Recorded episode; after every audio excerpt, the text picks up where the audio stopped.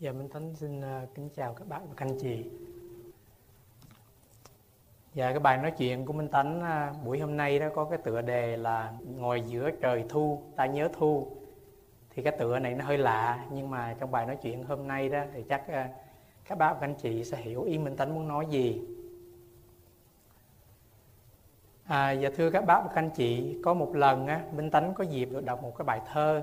Cái bài thơ đó nó viết như vậy hãy nắm bắt lấy ngày hôm nay và giữ trọn hôm này. Đừng buồn nản, đừng buông lơi, bạn hãy sống. Ta và tình yêu đích thực của chính mình. Những ngày tháng trên trần gian màu nhiệm, ta đừng nên để con tim phải muộn phiền. Hãy giữ chặt ngày hôm nay, kẻo ngày mai rồi lại mất thì cái bài thơ đó nó khuyên chúng ta là phải sống trong giờ phút hiện tại này đừng có để cái ngày tháng nó qua đi. Thì đọc bài thơ đó minh tánh có cảm tưởng như là của một người bạn nào mới viết cho mình ngày hôm qua. Nhưng các bác và các anh chị có biết là bài thơ đó, đó nó được viết cách đây là hơn 3.100 năm. Bài thơ đó được viết bởi một, một người công nhân xây những cái mộ cổ của Ai Cập đó trước khi chết, ông ta cho người viết trên cái mộ của ông ta là cái bài thơ đó. Thì qua bài thơ đó đó, minh tánh thấy rằng cái vấn đề hạnh phúc lúc nào nó cũng quan trọng. Từ mấy ngàn năm trăm năm trước, hay là đến bây giờ, vấn đề hạnh phúc vẫn là cái vấn đề mà chúng ta đều là mong mỏi hết. Thì cái bài nói chuyện của Minh Tánh hôm nay đó, Minh Tánh muốn chia sẻ với các bác, các anh chị về vấn đề hạnh phúc của mình và làm cách nào để mình có thể nắm bắt được cái hạnh phúc đó trong giờ phút hiện tại này. Theo minh tánh nghĩ đó, thì ai trong chúng ta cũng có khả năng mà có được hạnh phúc hết đó có một câu chữ nho nói như vậy, gia hữu tiên thiên khoảnh lương điền, chỉ thụy ngũ xích cao sàng. Có nghĩa là mình có thể có được một ngàn mảnh đất rất là rộng lớn nhưng mà tối về, mình chỉ ngủ trên cái giường năm thước của mình thôi. Thì cái câu đó có nghĩa là giàu đó, mình có giàu có bao nhiêu, mình có thành đạt bao nhiêu, thì mỗi tối mình về mình chỉ nằm trên cái giường năm thước của mình và mình lo nghĩ thôi. Cái đó là cái chuyện chung cho tất cả mọi người, chứ không có ai khác, ai được hết à, minh tánh nhớ có lần minh tánh đọc được cái chuyện của ông leo tolstoy đó một văn hào người nga. Thì trong cái quyển sách gọi là anna Karenin, ông viết một cái câu mở đầu rất là danh tiếng. Cái câu ông viết mở đầu cho cái, cái đại tác phẩm đó là như vậy. Những gia đình hạnh phúc thì đều giống như nhau nhưng trong mỗi gia đình khổ đau thì không có khổ đau nào giống với khổ đau nào hết thì minh tánh nghe cái câu đó đó thì mới đầu nghe qua nó rất là hay. Nhưng mà bây giờ minh tánh thanh nghĩ lại đó, cái câu đó nó hơi bi quan quá, nó hơi ca tụng cái khổ đau quá bạn hơi coi thường hạnh phúc quá. Theo minh tánh nghĩ rằng đó, thì hễ trong cuộc đời này á, mình có bao nhiêu khổ đau thì mình có bấy nhiêu hạnh phúc. Cái hạnh phúc á, nó tuy là nó bình đẳng, ai trong chúng ta cũng có hạnh phúc hết á, nhưng mà mình không thể nào mình nói rằng cái hạnh phúc của người nào cũng giống hạnh phúc người nào hết. Nó khác nhau. Trong Nam Hoa Kinh đó ông Trang Tử ông có kể một câu chuyện. Ông có ví dụ về một con chim phượng hoàng. Nó bay rất là cao. Nó bay cao trên chín tầng mây chín muôn dặm. Mỗi lần mà nó xà xuống mặt nước đó để nó kiếm ăn đó thì cái cánh nó, nó vươn rộng ra ba dặm dài. Mỗi lần nó đi ăn kiếm ăn ở đâu đó nó phải đi 6 tháng trời mới kiếm được ông trang tử, ông nói rằng cái con phượng hoàng đó, nó có cái hạnh phúc của nó nó có cái cái niềm vui của nó. Rồi ông ví dụ rằng ở dưới đất đó, có một con chim cưa nhỏ bé thôi. Nó chỉ bay quanh quẩn trong khu rừng đó thôi. Mỗi lần đi ăn đó, chỉ mấy giây, mấy phút thôi là nó bay qua cái chỗ một cánh đồng cỏ mà nó kiếm được thực phẩm nó ăn. Cái đời sống nó cũng ngắn ngủi lắm. Nhưng mà ông ông trang tử, ông nói rằng mình có thể nói rằng cái hạnh phúc của con phượng hoàng á nó tốt hơn hạnh phúc của con chim cu hay không? Ông trang tử ông nói rằng tuy hai con nó khác nhau nhưng mình không thể mình nói rằng cái hạnh phúc của con phượng hoàng á, nó cao thượng hơn cái hạnh phúc của con chim cu cũng như mình nhìn á, một cái đóa tường vi nhỏ bé và một cái bông hồng lớn đó mình có thể nói rằng á cái bông hồng nó đẹp hơn cái đóa tường vi hay không? Minh tánh nghĩ rằng mình không thể nào nói được như vậy hết thì trong cuộc đời mình chỉ có cái vấn đề nó khổ đau khi nào mình muốn cái đó tường vi nó phải đẹp như đó hoa hồng. Mình muốn đó hoa hồng phải là cái tường vi. Mình muốn cái hạnh phúc của mình phải giống như hạnh phúc người kia. Mà người kia chưa chắc có hạnh phúc. Có thể là mình tưởng tượng là người kia có hạnh phúc thôi và mình, mình muốn cái hạnh phúc mình được như vậy. Thì khi đó mới có vấn đề khổ đau.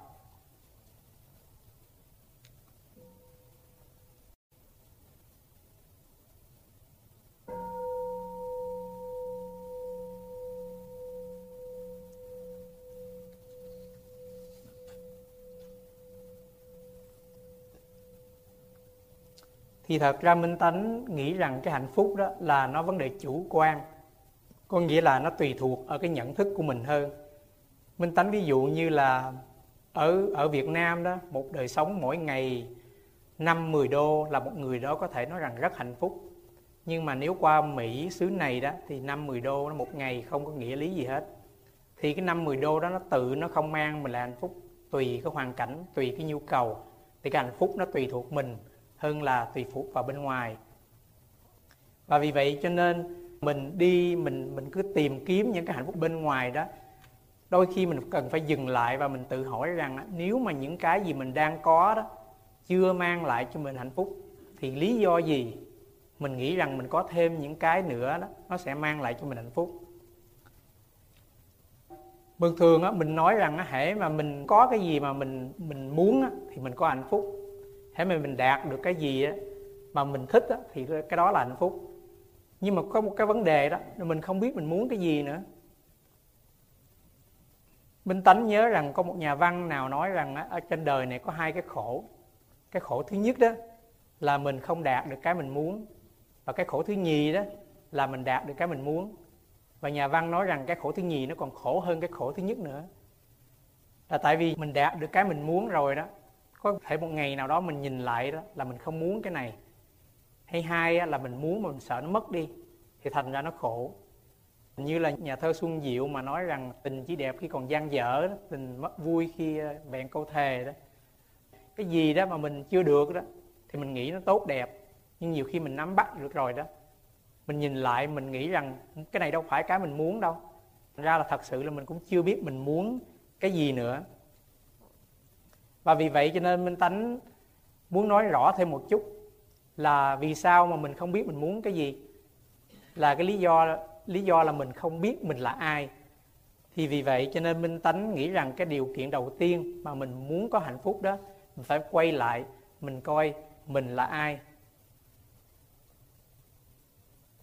Ở pháp có một ông triết gia là ông đề cạc thì ông nói như vậy, ông nói là, i think, therefore i am nhưng mà trong đạo Phật á, thì Đức Phật nói khác. Đức Phật nói rằng I think therefore I am not. Có ý muốn nói rằng đó cái ý nghĩ cái tư tưởng mình đó, nó ngăn chặn nó không cho mình tiếp xúc được với con người thật của mình hay là tiếp xúc với cái hạnh phúc ở chung quanh mình. Minh Tánh có một đọc được một bài thơ của một cái ông à, thi sĩ người Nhật tên là Basho. Thì ông có viết một bài thơ như vậy. Đang ngồi giữa Kyoto nghe một giọng hót của loài chim bản xứ ta bỗng chợt thấy nhớ Kyoto. Có nghĩa là ông đang ngồi giữa thành phố Kyoto rất là đẹp đó. Nhưng mà ông nghe một cái tiếng con chim bản xứ cái vùng Kyoto đó hót lên. Cái ông chợt ông nhớ Kyoto. Cái đó có nghĩa là đó, mình sống nhưng mà mình sống trong cái tưởng mình hơn là mình sống trong thực tại của mình. Cái bài nói chuyện ở đây minh tánh nói như tựa là ngồi giữa mùa thu mà ta nhớ thu như các bác anh chị biết, ở vùng này mà trời mùa thu rất là đẹp. Nếu mà mình sống trong cái tưởng của mình, cái nghĩ mình quá đó, có thể mùa thu nó đến và nó đi mà mình vẫn không biết. Mình ngồi giữa mùa thu, mình cầm lên một chiếc lá vàng, nhưng mà mình lại nhớ mùa thu. Tại mình không có thể tiếp xúc được với cái mùa thu đang có mặt. Tại sao vậy? Vì tại cái nghĩ của mình, cái tưởng của mình, nó ngăn chặn, nó không cho mình tiếp xúc với cái thực tại của mình và cái điều đó cũng nhắc nhở rằng á, nhiều khi á, mình ngồi cạnh cái người mình thương cái người mình yêu nhưng mình nhớ người thương người yêu nữa. Mà minh tánh không nói người thương yêu khác mình tính người thương yêu đó đó. Thì cái nghĩa đó là mình có cái tưởng về cái người đó mình phải bỏ đi cái tưởng đó mình mới có thể tiếp xúc được với lại cái thực tại xung quanh mình tiếp xúc được lại với chính mình. Và vì vậy cho nên I think therefore I am cái câu đó không có đúng bởi vì mình lớn hơn, mình rộng lớn hơn cái cái thinh của mình, cái suy nghĩ của mình.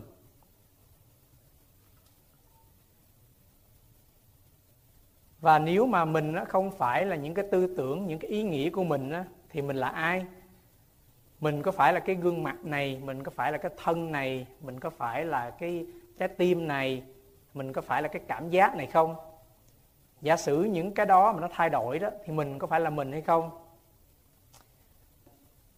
Các bác và các anh chị biết trong sinh thức đó thì à, các anh chị tháng qua đó có có một anh anh đi coi cái phim về iRobot. À, thì anh về ảnh có bàn luận rồi ảnh đưa ra câu hỏi ảnh nói là nếu mà giả sử như mình mà cứ thay những cái bộ phận trong cơ thể mình hoài đó thì tới cái mức nào mà mình có thể nói rằng mình không phải là mình nữa mình là con người khác rồi.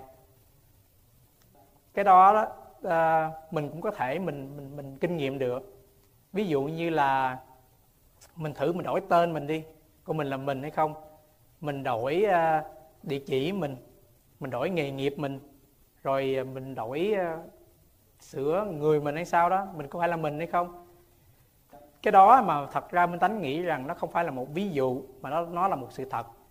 Như là tất cả chúng ta qua đây đó, là mình đổi tên, mình đổi quốc tịch, mình đổi địa chỉ, mình đổi nghề nghiệp và nếu mà mình nhìn lại đó thì hồi Việt Nam đó Minh Tánh 16 17 tuổi Minh Tánh nhìn lại cái hình đó đó không phải là Minh Tánh nữa. Cái mặt này cái tay này cái chân này cái thân này cái tim này cái ốc này tất cả những cái đó không phải là Minh Tánh nữa.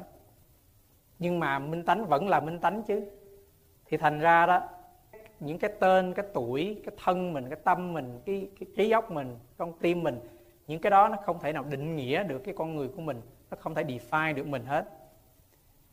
Thì vì vậy cho nên cái con người mình á, lúc nào cũng thay đổi hết á nhưng mà cái con người của mình á, nó không mất đi. Như các bác và các anh chị biết đó ở bên Hy Lạp có một triết gia ông ta nói như vậy. Ông ta nói rằng chúng ta không thể nào mà mình cùng bước xuống một dòng sông hai lần. Tại vì cái dòng sông đó nó cứ trôi chảy hoài á thì thành ra khi mà mình bước xuống mình bước lên mình bước xuống thì cái dòng nước đó đã khác rồi. Nhưng mà nếu mình hiểu theo giáo lý của Phật đó thì mình không thể nào con người mình á nó cũng không thể nào bước xuống dòng sông hai lần. Tại vì dòng sông thay đổi mà mình cũng thay đổi nữa. Cái người thứ nhì bước xuống đó không phải là cái người thứ nhất. Và mình hiểu như vậy đó các bác và anh chị thấy rằng đó, các bác và anh chị không thể nào bước vào căn phòng này hai lần được hết các bạn và anh chị không thể nào ngồi xuống cái tọa cụ này hai lần hết.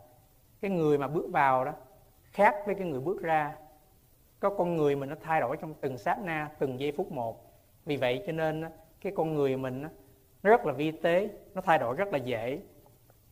Và nếu mà mình thay đổi như vậy đó, thì làm sao mà mình nắm bắt được cái hạnh phúc nếu mà mình dựa trên cái tôi của mình, cái ta của mình? Thí dụ ngày hôm qua đó là minh tánh nói rằng cái hạnh phúc mình á đức phật nói như là cái nén hương tàn vậy. Khi mà mình ngửi nếm được cái mùi vị hạnh phúc đó là cái hạnh phúc đó nó đã tàn rồi. Nhìn đến nhang vậy mình chỉ hửi được cái mùi hương nó đã qua mà thôi. Và minh tánh cũng có nghe một ví dụ đó là cái tôi của mình cái ta mình á, như là một đám mây vậy. Các bác và các anh chị có thể nhìn thấy một đám mây trên trời đó mình thấy nó như là một khối đặc nhưng mà khoa học nói rằng á, nó là 99.9% là empty trống không. Nhưng mà mình nhìn thấy nó như là một khối đặc như vậy. Thì chúng ta ở đây cũng vậy. Chúng ta tưởng mình là một con người solid. Cái tư tưởng của mình cái tình của mình cái thân của mình là nó là solid. Nhưng mà mình cũng 99.9% nó empty như vậy. Bởi vậy cho nên nó cứ thay đổi hoài. Nhưng mà các bác và các anh chị cũng đừng nghĩ rằng cái thay đổi đó là một cái gì mà mình nên bi quan hay là tiêu cực mà minh tánh nghĩ rằng nó là một cái điểm vấn đề rất là tích cực. Vì vì có thay đổi đó hôm nay mình khổ đau ngày mai mình mới có hạnh phúc. Hôm nay á, cái người thương mình nó như vậy ngày mai á, người thương mình có thể tốt hơn. Nhờ có thay đổi đó cái hạnh phúc mình nó mới rộng lớn nó không bị mất đi. Mình mới ý thức rằng á, dầu cuộc đời mình nó có hư hao đến đâu cái ngày mai nó cũng có thể thay đổi. Mình không có cái gì mất đi hết. Nếu mình biết rằng cái con người mình không phải như mình nghĩ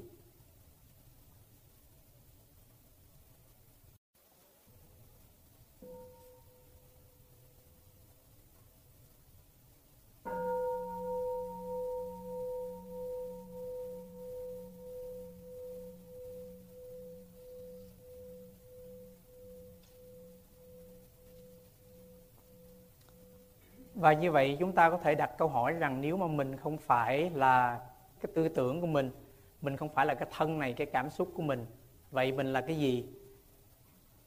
Minh tánh á, muốn à, chia sẻ trong nhà thiền đó có một cái à, có một cái công án gọi là tiếng vỗ của một bàn tay. Có một ông thiền sư đó ông ông đặt cái câu hỏi ra cho học trò cộng. ví dụ như mình vỗ hai tay lại như vậy thì mình có tiếng.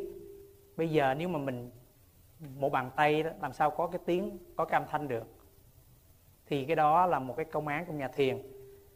À, khi minh tánh nghe về cái công án đó minh tánh nhớ lại trong kinh đó, đức phật cũng có lần đem một cái ví dụ như vậy. Có một lần đức phật giảng nghĩa cho ngài a nan thì đức phật kêu ngài la hầu la đánh một tiếng chuông.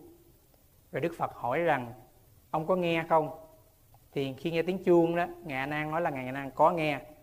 Khi tiếng chuông nó im đó đức phật hỏi ngài nan, ông có nghe không? Ngài nan nói, ngài nan, không nghe nữa. Thì đức phật mới đánh lại tiếng chuông nữa. Thì à, hỏi ngài nan, bây giờ ông nghe không? Thì ngài nan nói là dạ con có nghe tiếng. Thì tiếng tiếng chuông nó im đó. Thì đức phật hỏi rằng, bây giờ ông có nghe tiếng không? Thì ngài nan cũng như xưa, ngài đang nói rằng, ngài nan không nghe tiếng nữa. Thì đức phật nói rằng, sao ông điên đảo vậy? Nếu mà ông không nghe tiếng đó, làm sao ông biết là cái tiếng chuông nó ngưng?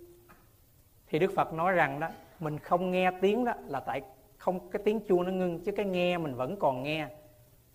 Hai bàn tay mình vỗ nhau đó, nó có tiếng đó nhưng mà một bàn tay nó cũng có tiếng vậy. Nhưng mà tại sao mình không nghe? Thì đức phật nói rằng á, mình quay lại mình mình nhìn lại đi. Cái cái cái nghe nó có đến nó có đi nhưng mà cái tánh nghe của mình á, nó không có mất.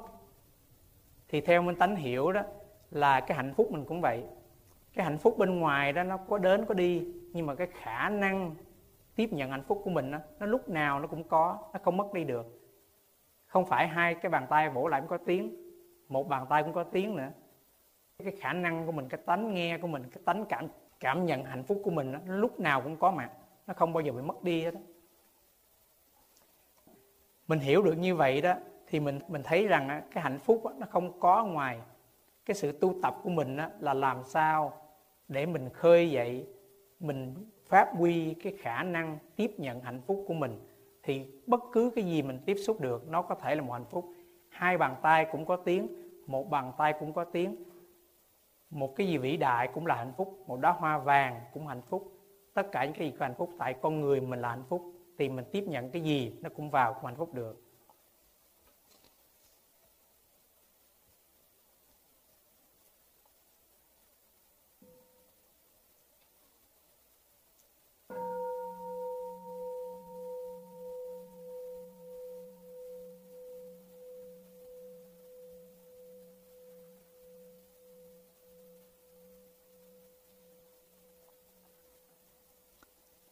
Và nếu mà mình muốn tiếp xúc được với lại cái khả năng, cái tánh hạnh phúc của mình đó, thì mình phải làm như thế nào?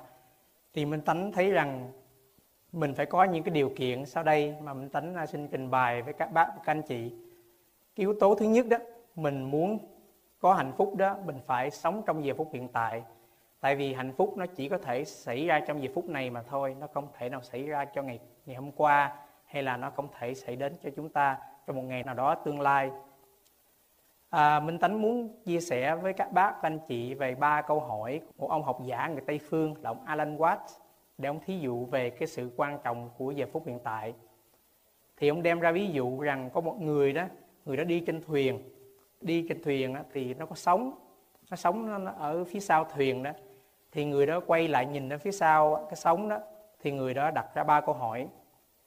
Câu hỏi thứ nhất đó là cái sóng do đâu mà có thì cái sóng đó nó có là do chiếc cái thuyền nó đi tới thì nó có sóng. Thì cái đó đó nó tượng trưng cho những cái chuyện quá khứ của mình những cái khổ đau những cái hạnh phúc. Dầu nó có sống đến đâu đó nó cũng qua rồi mình không làm cái gì được hết á. Cái con thuyền nó đi qua phía sau là sống cái chuyện đó chuyện dĩ nhiên. Và mình không làm được cái gì được với cái sống đó hết. Và cái câu hỏi thứ hai ông đặt ra đó cái gì làm chiếc thuyền nó đi tới? Thì ông nói rằng á, cái mà nó làm chiếc thuyền đi tới đó là cái sức mình. Ngồi trên cái thuyền trong giờ phút này, mình chèo nó đi đâu, mình hướng phía nào, tùy theo cái cái sự điều khiển của mình. Và cái câu hỏi thứ ba đó là câu hỏi mà Minh Tánh nghĩ rằng quan trọng nhất, là cái câu hỏi là những làn sóng ở phía sau đó, nó có thể làm chiếc tàu mình đi nhanh hơn không? Hay là hướng sửa được chiếc tàu mình gì không? Câu trả lời là không những cái sóng phía sau đó là những cái chuyện đã quá khứ, nó đã qua rồi. Và khi nó đã qua rồi đó, thì mình không có thể làm cái gì được hết. Thì ba cái thí dụ đó đó cho ta thấy rằng cái giờ phút hiện tại này là nó quan trọng nhất. Những cái gì mình có thể làm được cho cái khổ đau mình, cho cái hạnh phúc này, cho hạnh phúc của mình là chỉ trong giờ phút này mà thôi. Người da đỏ đó, khi mà họ nuôi con, họ lớn lên đó, họ dạy trưởng thành rồi, họ dạy một câu họ đem người con ra, họ chỉ mặt trời. Họ nói rằng, con nhìn mặt trời này đi. Nó chỉ xuất hiện trong một ngày một ngày mà thôi. Cái ngày mai đó, cái mặt trời nó sẽ mới. Vì vậy, con hãy sống làm sao đó mà cho mình xứng đáng với cái ngày hôm nay. Muốn có hạnh phúc, chúng ta phải sống xứng đáng trong giây phút hiện tại này. Nếu chúng ta ý thức rằng giây phút này rất là quan trọng, mình chỉ có thể bước qua cánh cửa đó một lần thôi. Lần thứ nhì, các bác, các anh chị bước ra, nó thay đổi rồi các anh chị đã học được cái chuyện mới nghe cái điều này, điều kia, cái con người mình không phải là cái con người mà mình bước vào.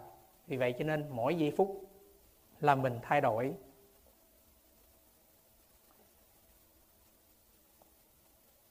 Và trong nhà thiền đó cũng có kể một cái câu chuyện. Có một cái anh kia đó, ảnh bị một con cọp đuổi ảnh, rượt chạy. Thì ảnh chạy đến một bờ vực thẳm đó ảnh túng quá con con cọp nó rượt tới gần ảnh rồi ảnh phải nhảy xuống dưới. Thì anh nhảy xuống dưới anh nắm được một sợi dây nho. Ảnh đông đưa đó anh không biết cách nào. Thì anh nhìn ở phía xuống dưới vực thẳm đó anh thấy có một con cọp khác ở phía dưới nữa. Rồi trong khi mà anh đeo trên cái sợi dây đó thì anh nhìn anh thấy nó có một con chuột trắng và một con chuột đen. Nó đang gặm rỉa cái sợi dây nho của anh đó. Anh nhìn lại kế bên đó, thì anh thấy nó có một trái nho. Thì anh bứt trái nho đó anh ăn anh nói là trái nho nó ngọt vô cùng nó tuyệt diệu vô cùng. Thì cái câu chuyện thiền đó nó nói rằng nó ví dụ rằng cái cuộc đời chúng ta đó nhìn xuống dưới là vực thẳm có một con cọp. Cái đời ta nó đi tiếp tục đi tới cái gì? Tới cái chết. Cái con chuột trắng và con chuột đen nó tượng trưng cho ngày đêm. Nó nó nó ăn mòn cái sợi dây nho của mình. Một ngày nào đó mình sẽ rớt xuống. Thì trong giờ phút hiện tại này đó, anh có một cái nho là cái giờ phút hiện tại này bây giờ đó thì anh nếm trái nho đó anh thấy nó ngọt vô cùng. Thì cái câu chuyện thiền nó nhắc nhở chúng ta đó dầu cái hoàn cảnh mình, cuộc đời mình có bi đát đến đâu đó, mình vẫn có cái giờ phút hiện tại này để mình hưởng thụ. Nếu mà mình biết cách, nếu mà mình biết cách tu tập, mình biết cách nuôi dưỡng cái khả năng tiếp xúc hạnh phúc mình đó, thì cái cuộc đời này có hoàn cảnh nhiều khi nó rất là bi đát, nhưng mà mình vẫn có giây phút hiện tại này để mình sửa đổi, để mình thưởng thức.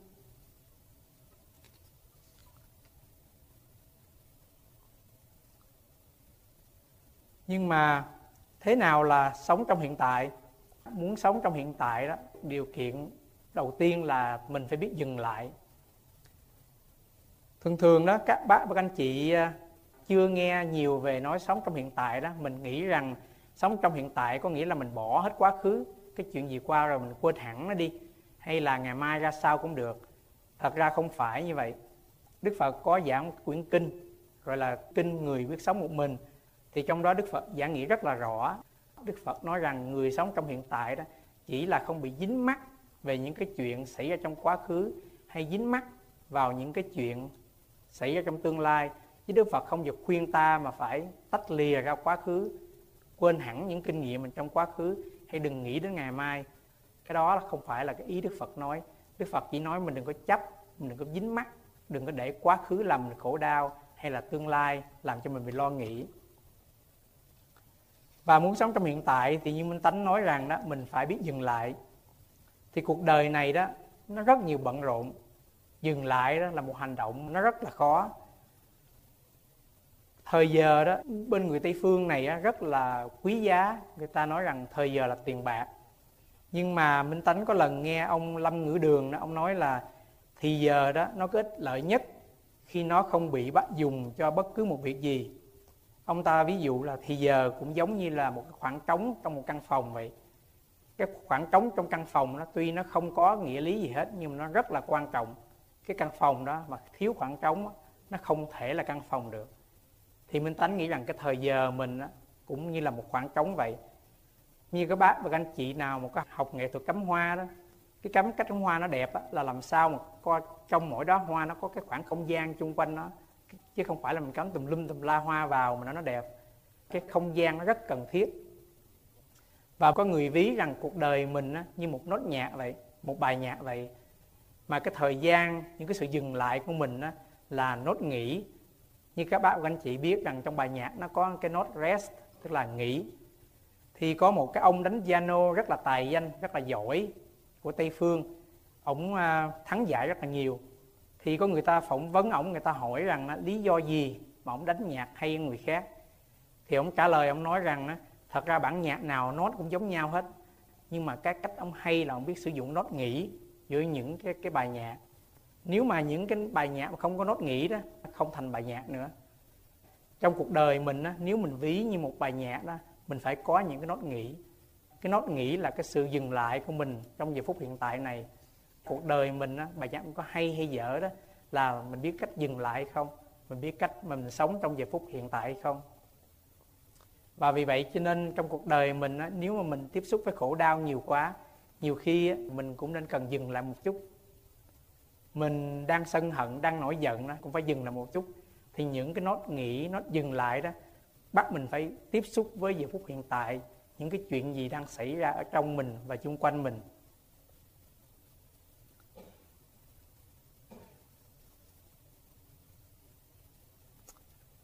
Nhưng mà các bác các anh chị cũng đừng nghĩ rằng nó hay dừng lại có nghĩa là mình à, mình không làm gì hết.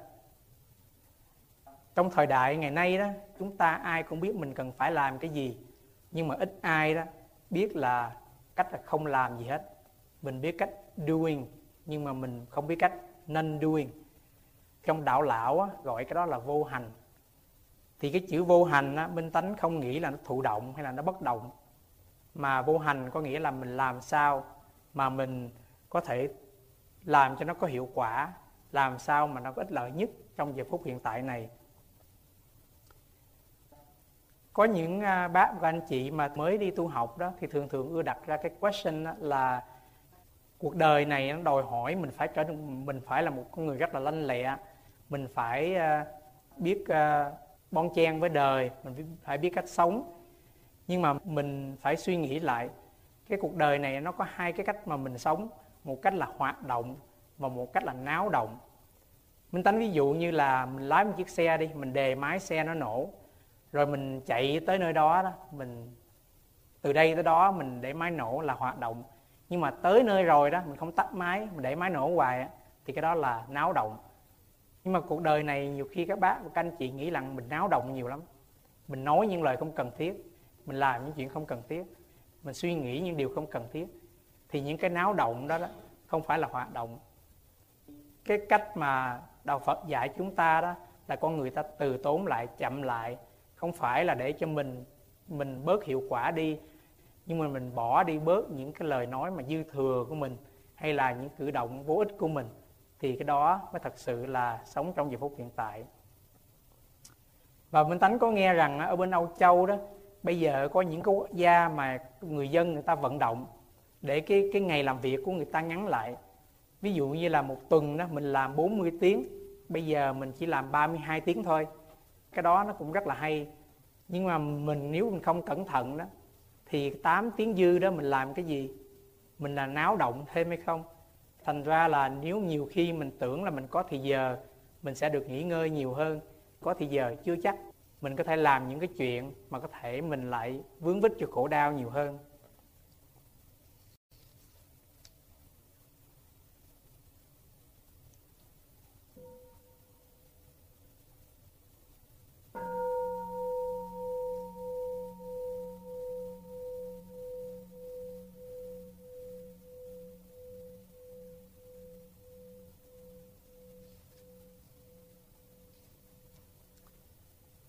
Và điều kiện thứ ba nếu mà chúng ta muốn hạnh phúc đó chúng ta phải ý thức về sự chọn lựa của mình. Như các bác và các anh chị biết rằng đó trong cuộc đời này đó không có cái gì đó, nó đứng yên hết á. Bất cứ cái gì đó, nó cũng là một sự biến đổi hết. Tình thương đó là một động từ. Cái bàn này á, là một động từ.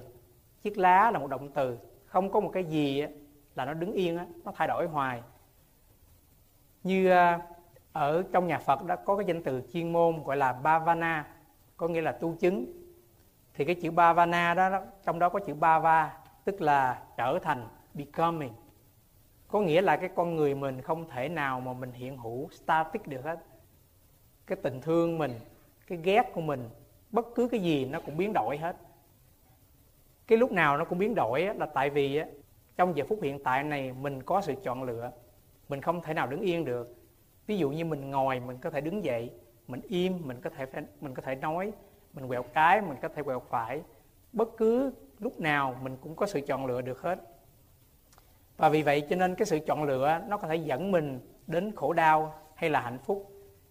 Như là các bác, các anh chị đến với sự tu học, nhiều khi mình nói nó là do nhân duyên, đủ duyên thì tới, mà không đủ duyên thì thì không tới nhưng mà nếu mình nghĩ lại đó nó là một chuỗi dài chọn lựa thì thành ra đó các bác và anh chị đến đây mà tu học cũng đó là một sự chọn lựa. Mà nếu mà mình chọn lựa theo con đường hạnh phúc đó thì mình sẽ có hạnh phúc hơn. Và nếu mà mình chọn lựa về hướng khổ đau đó thì mình sẽ có khổ đau hơn. Nếu mà mình nhìn sâu sắc hơn đó thì mình thấy rằng những cái hành động của mình đó, nó được buông trồng bởi những cái tập quán của mình những cái hành động mình làm trong quá khứ trong nhà Phật gọi đó là cái tập khí. Có nghĩa là cái sự chọn lựa của mình đó, nó không có gì mới hết đó. nó chỉ lặp lại repeat lại cái chuyện mà mình đã chọn trong quá khứ mà thôi. À, Minh Tánh có đọc một cái câu chuyện à, về hoàng tử bé đó Little Prince. Như các bác anh chị biết hoàng tử bé thì đi từ hành tinh này tới hành tinh khác. Thì có một lần hoàng tử bé đi tới một hành tinh mà có một cái ông đó ông cứ uống rượu sai liên miên hoài, ngày này qua ngày khác. Thì hoàng tử bé thắc mắc, hoàng tử bé mới hỏi rằng là tại sao ông uống rượu vậy? Thì ông nói là ông muốn uống rượu để ông say mà ông quên đi. Thì hoàng tử bé mới hỏi rằng ông muốn quên đi cái gì? Ông ta nhìn hoàng tử bé, ông ta nói rằng, cậu biết không, ta xấu hổ lắm, ta làm nhiều lầm lỗi lắm, thì thành ra ta muốn quên đi. Thì hoàng tử bé hỏi, ông làm lỗi gì? Nói là, ta cứ uống rượu say sưa cả ngày. Thì à, mình nghe cái chuyện đó đó, mình thấy nó vô lý. Nhưng mà nhiều khi cuộc đời mình như vậy đó, mình làm những cái chuyện mà cái tập quán mình nó cứ lặp đi lặp lại hoài. Mình không hiểu tại sao mình làm như vậy nữa. Rồi mình có thể đổ thừa cho cái này hay đổ thừa cho cái kia. Như ở Việt Nam mình thì có chuyện ông Tế Điên Hòa Thượng đó, thì ông đó ưa làm những cái chuyện mà nó lạ thường để ông dạy người đời.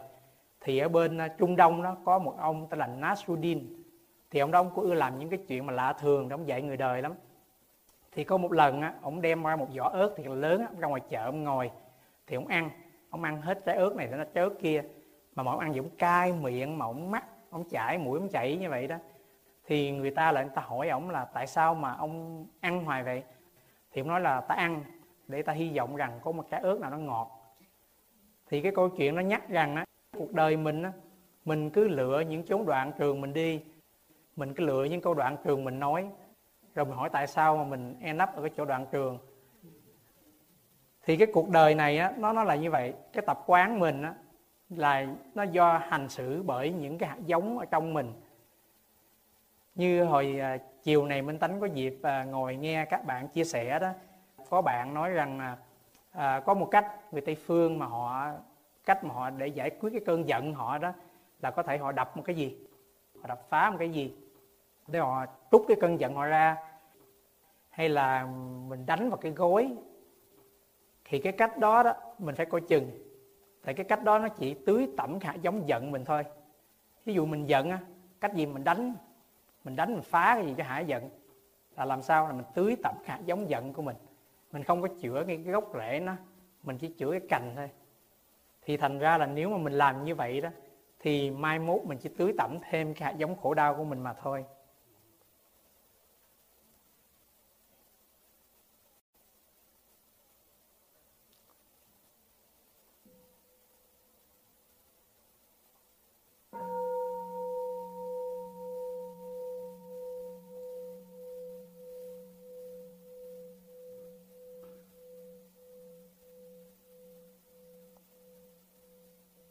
Và minh tánh cũng thấy rằng à, chắc bác của anh chị ở đây chắc cũng biết là người tây phương họ thường thường họ ưa có cái khẩu hiệu hay cái châm ngôn là nói là be what you are hay là à, mình thường thường mình ưa nói là that's the way I am I am who I am.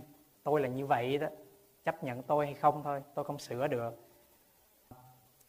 Ở người ngoài đời như vậy còn người trong đạo thì trên tu học thì thường thường mình nói là mình sống thật với mình mình sống thật với cái cảm cảm xúc của mình. Rồi bởi vậy mình là như vậy đó. Mình là con người trực tánh, mình có sao nói vậy. Thì cái đó đó, nó có thể, nó dẫn mình đi sai lầm lắm. Tại vì như hồi nãy mình tánh có trình bày đó, mình có thật sự mình biết mình là ai không? Thật ra mình chỉ là cái sự chọn lựa của mình mà thôi. Mình muốn mình là cái gì mình chọn lựa hết. Trong đạo Phật ví dụ mình như là một cái vườn vậy đó tùy mình trồng cái cây nào, mình muốn mình là cây ớt, mình muốn là cây xoài, muốn là cây táo, mình muốn là cái cây cỏ dại, tùy mình thôi. Thì mình nếu mình nói là ai em quá ai em tại mình chọn như vậy. Chứ thật ra là mình không phải là như vậy. Và nếu mà mình muốn sống thật với mình đó thì mình tự hỏi mình đó cái thật đó là cái gì? Cái gì mà mình đang muốn sống thật? Như có một người, có những người có thể vào đạo mà họ có mặc cảm tự ti. Họ nghĩ là họ yếu kém thì họ nói là họ muốn sống thật với cái đó.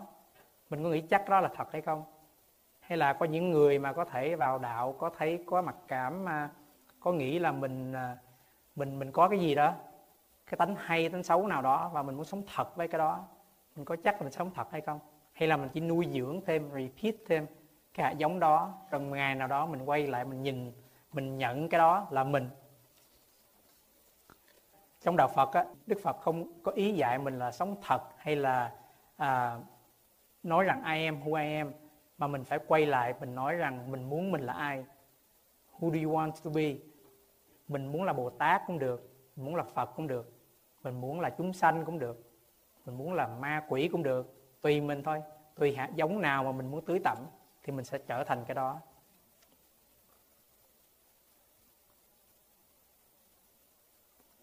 Và và cái yếu tố chót mà mình tánh nghĩ rằng đó có thể giúp mình sống với giờ phút hiện tại này đó là cái tâm từ của mình.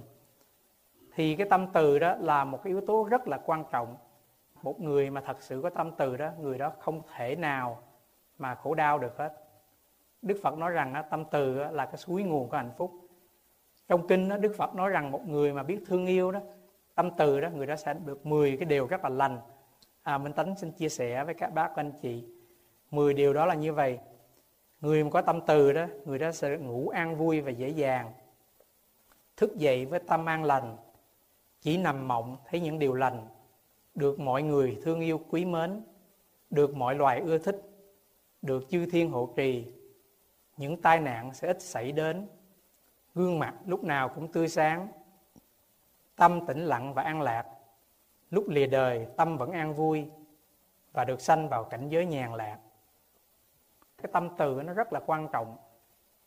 Trong cuộc sống mình á, minh tánh nghĩ rằng nếu mà làm sao mà mình phát huy được cái tâm từ của mình đó là mình là một con người có hạnh phúc trong giờ phút hiện tại này, ngay tức thì. Và một yếu tố mà giúp mình có được cái tâm từ đó là mình phải ghi nhận một điều này là chúng ta đây đều khác nhau hết. Có thể mình giàu giống nhau đến đâu sanh đôi đi chăng nữa đó, mình cũng khác nhau. Mình có những cái hoàn cảnh khác nhau mình có những cái vấn đề hạnh phúc khác nhau mình vẫn có những cái khổ đau khác nhau. Không ai giống ai hết đó mình hiểu được cái đó đó thì mình không có bắt người đó phải giống như mình. Mình không có bắt người đó thay đổi. Vì trong đạo Phật dạy rằng á, mình muốn thay đổi một người nào đó cái điều kiện đầu tiên là mình phải hiểu người đó. Nếu mình không hiểu người ta đó mình chỉ hiểu mình thôi mà mình bắt người ta thay đổi đó thì cái đó đó đem khổ đau cho mình và đem khổ đau cho người kia nhưng mà minh tánh không có phải nói rằng mình dững dưng, nghĩa là ai ai sao cũng được. Nhưng mà minh tánh chỉ nhấn mạnh là khi mà mình muốn sửa ai, muốn sửa đổi một cái gì đó, mình phải ít nhất phải hiểu người đó, hiểu cái khổ đau của người đó, hiểu cái hạnh phúc của người đó, hiểu cái hoài bão của người đó. Mình mới mình mới có thể giúp người đó được. Vì vậy cho nên mình hiểu được như vậy đó, mình thấy chúng ta ở đây đều khác nhau hết. Nhưng khác nhau là một yếu tố hạnh phúc chứ khác nhau không phải là một yếu tố khổ đau. Vì có sự khác nhau đó mà chúng ta có những hạnh phúc riêng, cuộc đời này nhiều hạnh phúc và chúng ta có thể giúp nhau được.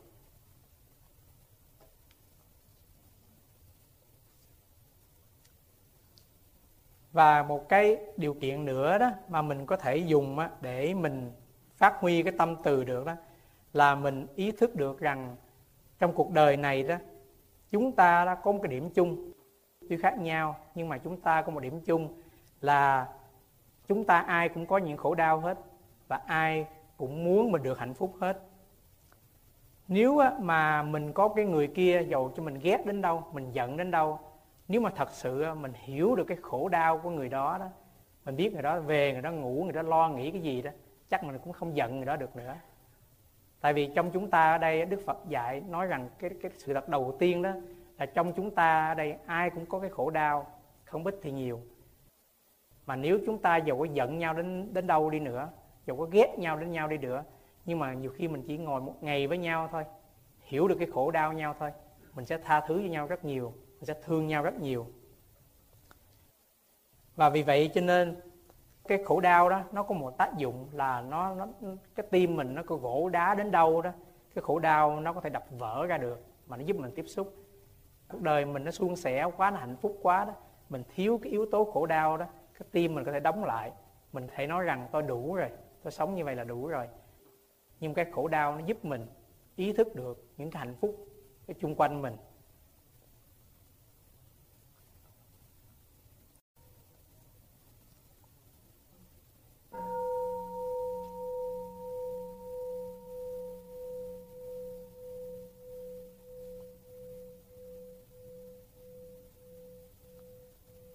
Dạ các bác các chị biết là có một nhà văn và một triết gia người Anh trong nổi rất nổi tiếng trong thế kỷ 20 này là ông Huxley. Trong cuộc sống của ông đó, ông viết rất nhiều tác phẩm rất hay về triết học và ông cũng từng đi học đạo của các à, của các đạo sư khắp nơi trên thế giới. Có thời gian mà ông bệnh nặng trước khi qua đời đó thì có những người lại phỏng vấn ông hỏi rằng à, ông ông có truyền lại để lại cái sự học hỏi ông lại cho người sau như như thế nào hay không thì ông đáp như vậy tất cả chỉ có như vậy thôi learning to be kind. Có nghĩa là học làm sao để mình dễ thương hơn mình có từ tâm hơn. Ông nói rằng cuối đời ông ông chỉ học được cái chữ đó thôi. Cách đây mấy tuần đó chị Diệu Quyên ở trong uh, sinh thức đó chị có chia sẻ một cái bài thơ của bác chị à, là một bác sĩ à, viết để lại mà Minh Tánh thấy là rất là hay. À, Minh Tánh xuống đọc cho các bác anh chị nghe. Cái bài thơ như vậy trăm năm trước thì ta chưa có. Trăm năm sau có cũng như không. Cuộc đời sắc sắc không không. Trăm năm còn lại tấm lòng từ bi. Thì mình tánh thấy rằng cái câu đó rất là đúng. Mình không có thể để lại cái gì cho ai hết á. Trong khi mình mình còn có mặt ở đây, hay là sau khi mình mất rồi, là cái tâm từ của mình, cái tấm lòng từ bi của mình, cái sự chia sẻ của mình, cái dễ thương của mình. Một cái người mà có tâm từ đó thì người đó rất là hạnh phúc. Và cái hạnh phúc đó cũng giúp cho những cái khổ đau xung quanh mình. Và đó là cái bài nói chuyện của à, Minh Tánh à, à, ngày hôm nay. Cái tựa là ngồi giữa trời thu. Ta nhớ thu. Minh Tánh chỉ có muốn ý chia sẻ rằng nhiều khi chúng ta sống nhưng mà chúng ta chưa thật sự sống. Có thể chúng ta đang ngồi với tăng thân mình mà chúng ta quên cái chuyện đó, chúng ta mơ về cái gì đó chúng ta có thể sống giữa những hạnh phúc đang có mặt. Mà nhiều khi chúng ta bị cái tưởng cái cái gì đó cái lý do nào đó mà mình không có thể tiếp xúc được mà mình mơ những cái hạnh phúc nào đó. Trong kinh đó, Đức Phật cũng có một lần ví dụ về như một người mà chết khát bên bờ sông vậy. Ông ta tới bờ sông nhưng mà ta không uống nước. Ông ta chết khát trong bờ sông. Hay là Đức Phật ví dụ rằng một người ăn xin đó, ông ta có một trong cái túi áo ông ta có một viên châu báu mà ông ta suốt đời đi ăn xin là tại vì á, mình có hết mình có cái tánh có cái khả năng tiếp nhận hạnh phúc nhưng mà mình cứ đi kiếm hạnh phúc hoài. Cái hạnh phúc không phải ngoài kia ở trong mình. Nếu mà ngày nào mình tu tập mình khơi dậy được cái tánh hạnh phúc của mình á, thì trong hoàn cảnh nào mình cũng có thể có hạnh phúc được. Thì à, để minh tánh à, tóm tắt lại cái bài nói chuyện hôm nay đó minh tánh có chia sẻ với các bác anh chị rằng trong chúng ta đây ai cũng có hạnh phúc hết trong cuộc đời này giàu hoàn cảnh mình có bi đát đến đâu đó mình cũng có thể có một cái hạnh phúc nho nhỏ nào đó mà mình có thể nhận diện được. Và cái một điều minh tánh cũng chia sẻ đó là cái ta của mình đó, nó rộng lớn hơn mình nghĩ. Mình không phải là cái tánh sân hận đó mình không phải là cái ích kỷ đó mình không phải là cái con người đó. Nếu mình nhìn kỹ đó mình rộng lớn hơn nhiều. Và cái đó là một yếu tố rất là hạnh phúc và Minh Tánh có trình bày bốn cái điểm mà Minh Tánh nghĩ rằng á, chúng ta có thể giúp mình tiếp xúc được hay là phát huy cái khả năng hạnh phúc của mình á. thứ nhất á, là mình sống trong giờ phút hiện tại này là tại vì cái hạnh phúc mình á, chỉ có thể có mặt trong giờ phút hiện tại này thôi. Cái quá khứ giàu nó có là gì đi chăng nữa đó nó cũng không làm gì cho mình được. Bây giờ đó những cái con thuyền mình đang đi đó mình có lèo lái gì hướng nào điều khiển như thế nào là ngay trong giờ phút hiện tại này thôi nhiều khi đó mình để cái quá khứ mình ảnh hưởng trong giờ phút hiện tại này quá đi nhưng mà mình nên để những cái hạnh phúc của quá khứ mình ảnh hưởng chứ đừng có để cái khổ đau. Cái điều kiện thứ hai đó chúng ta sống trong cuộc đời đôi khi chúng ta biết dừng lại. Mình cứ bị xua đẩy từ cái event này sang event khác cái bận rộn này sang bận rộn khác đó. Cuộc đời mình trôi qua như là người xưa nói là à, sống say chết mộng đó mình sống, mình đi ngang cuộc đời mà mình không biết cái cuộc đời của mình như thế nào. Cái thứ ba đó là trong mỗi giây, mỗi phút đó, lúc nào mình cũng có sự chọn lựa hết á.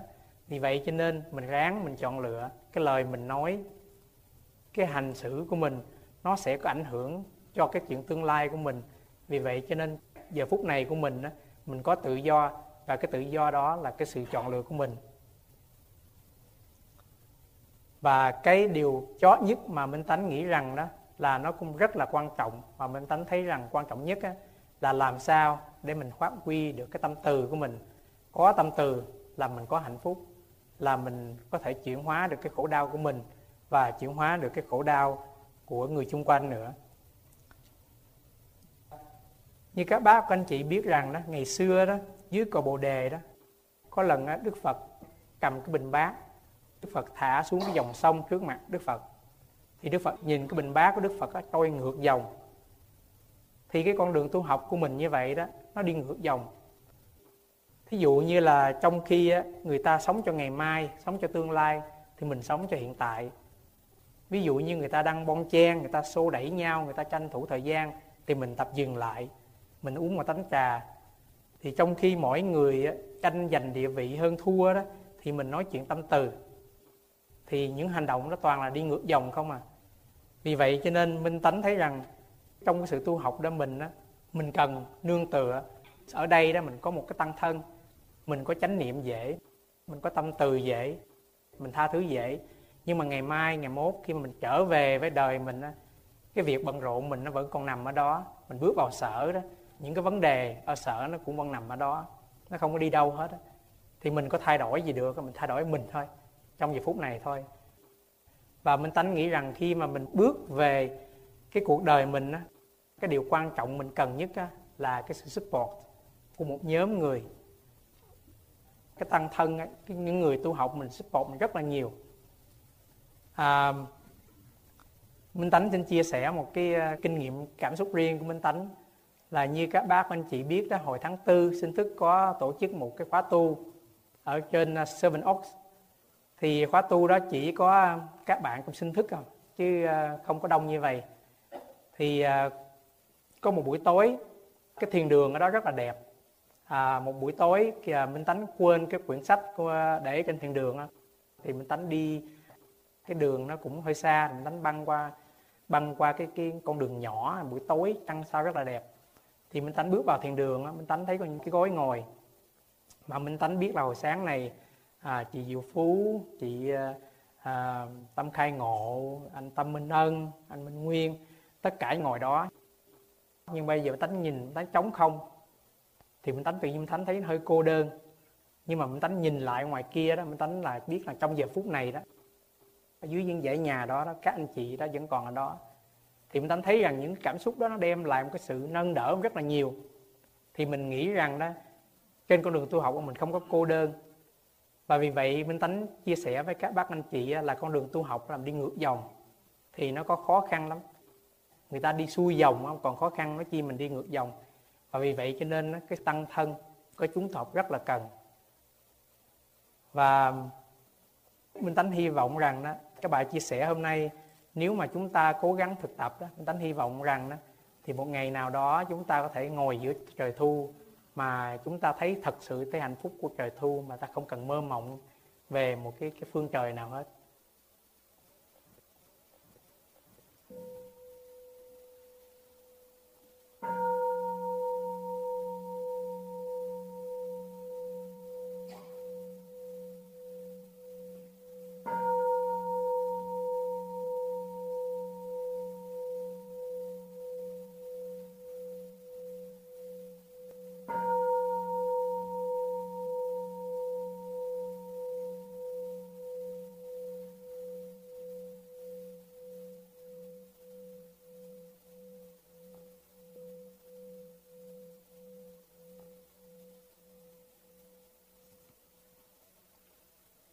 Cái gì thêm không?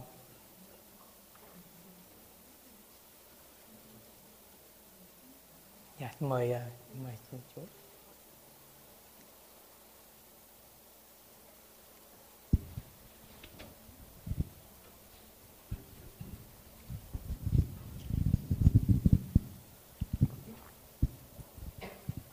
à, tôi rất uh, vui mừng khi được nghe anh nói tôi có câu hỏi như thế này là khi mình thấy hạnh phúc rồi anh định nghĩa cái hạnh phúc tức là cái gì mình có bây giờ và thường thường mình không ngoái cổ mình nhìn thấy nó nó có thể là rất đơn giản. Ví dụ như là mình đi rất là mệt rất là nhọc mình uống ly nước lạnh chẳng hạn cũng là thấy đơn giản.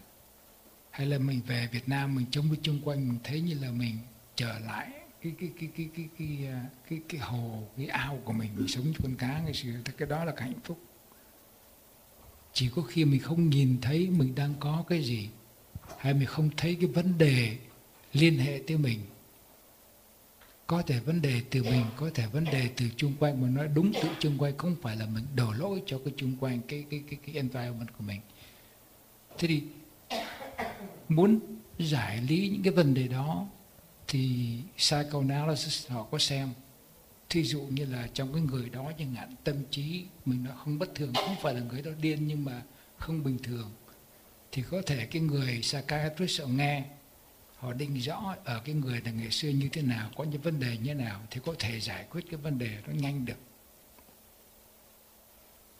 Thì với những cái người mà không có thì giờ chẳng hạn, vì lý do này hay vì do kia, vì tuổi tác hay vì đủ tất cả điều kiện sinh sống tỷ như vậy chẳng hạn với những người cũng tương tự như người mà có cái cái cái bệnh thần kinh mà bây giờ họ sống ở trong mình họ không có hạnh phúc như vậy thì nếu mình chỉ chú trọng tới tăng thân không thôi tu tập không thôi thì bao giờ mình có thể mình nghĩ tới được?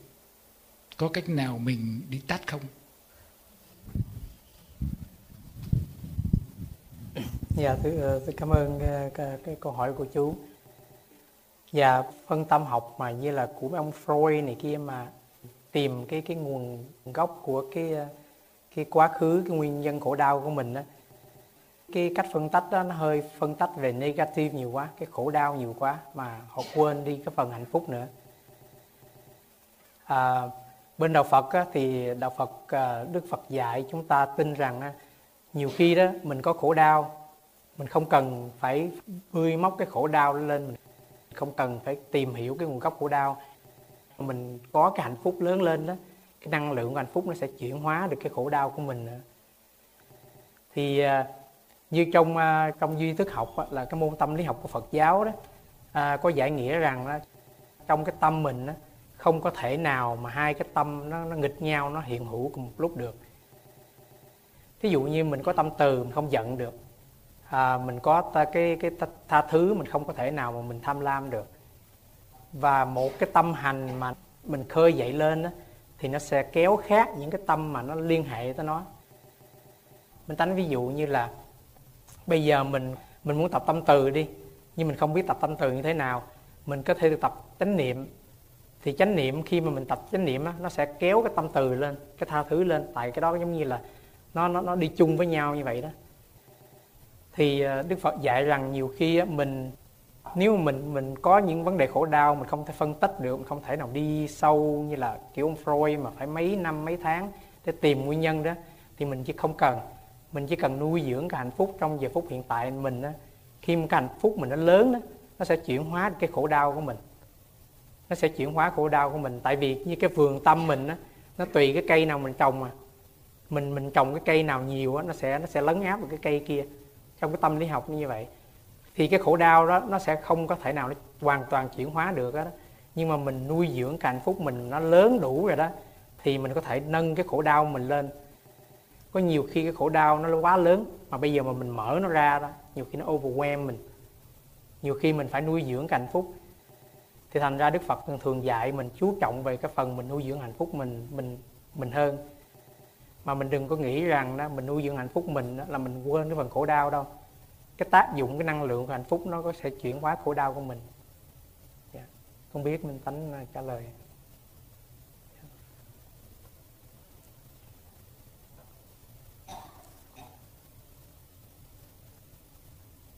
Dạ, dạ biết các bác anh chị nào khác có muốn đóng góp gì thêm không?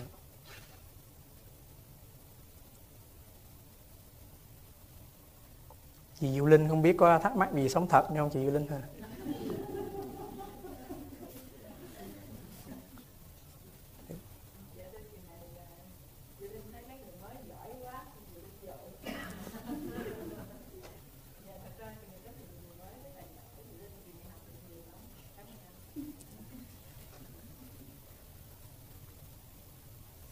Lily hỏi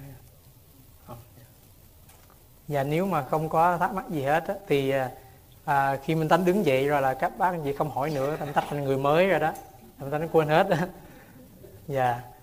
À, chắc à, dạ bây giờ thì hết giờ thì chắc à, sau đây là mình nghỉ khoảng 5 10 phút rồi à, chúng ta sẽ có giờ pháp đàm sao dạ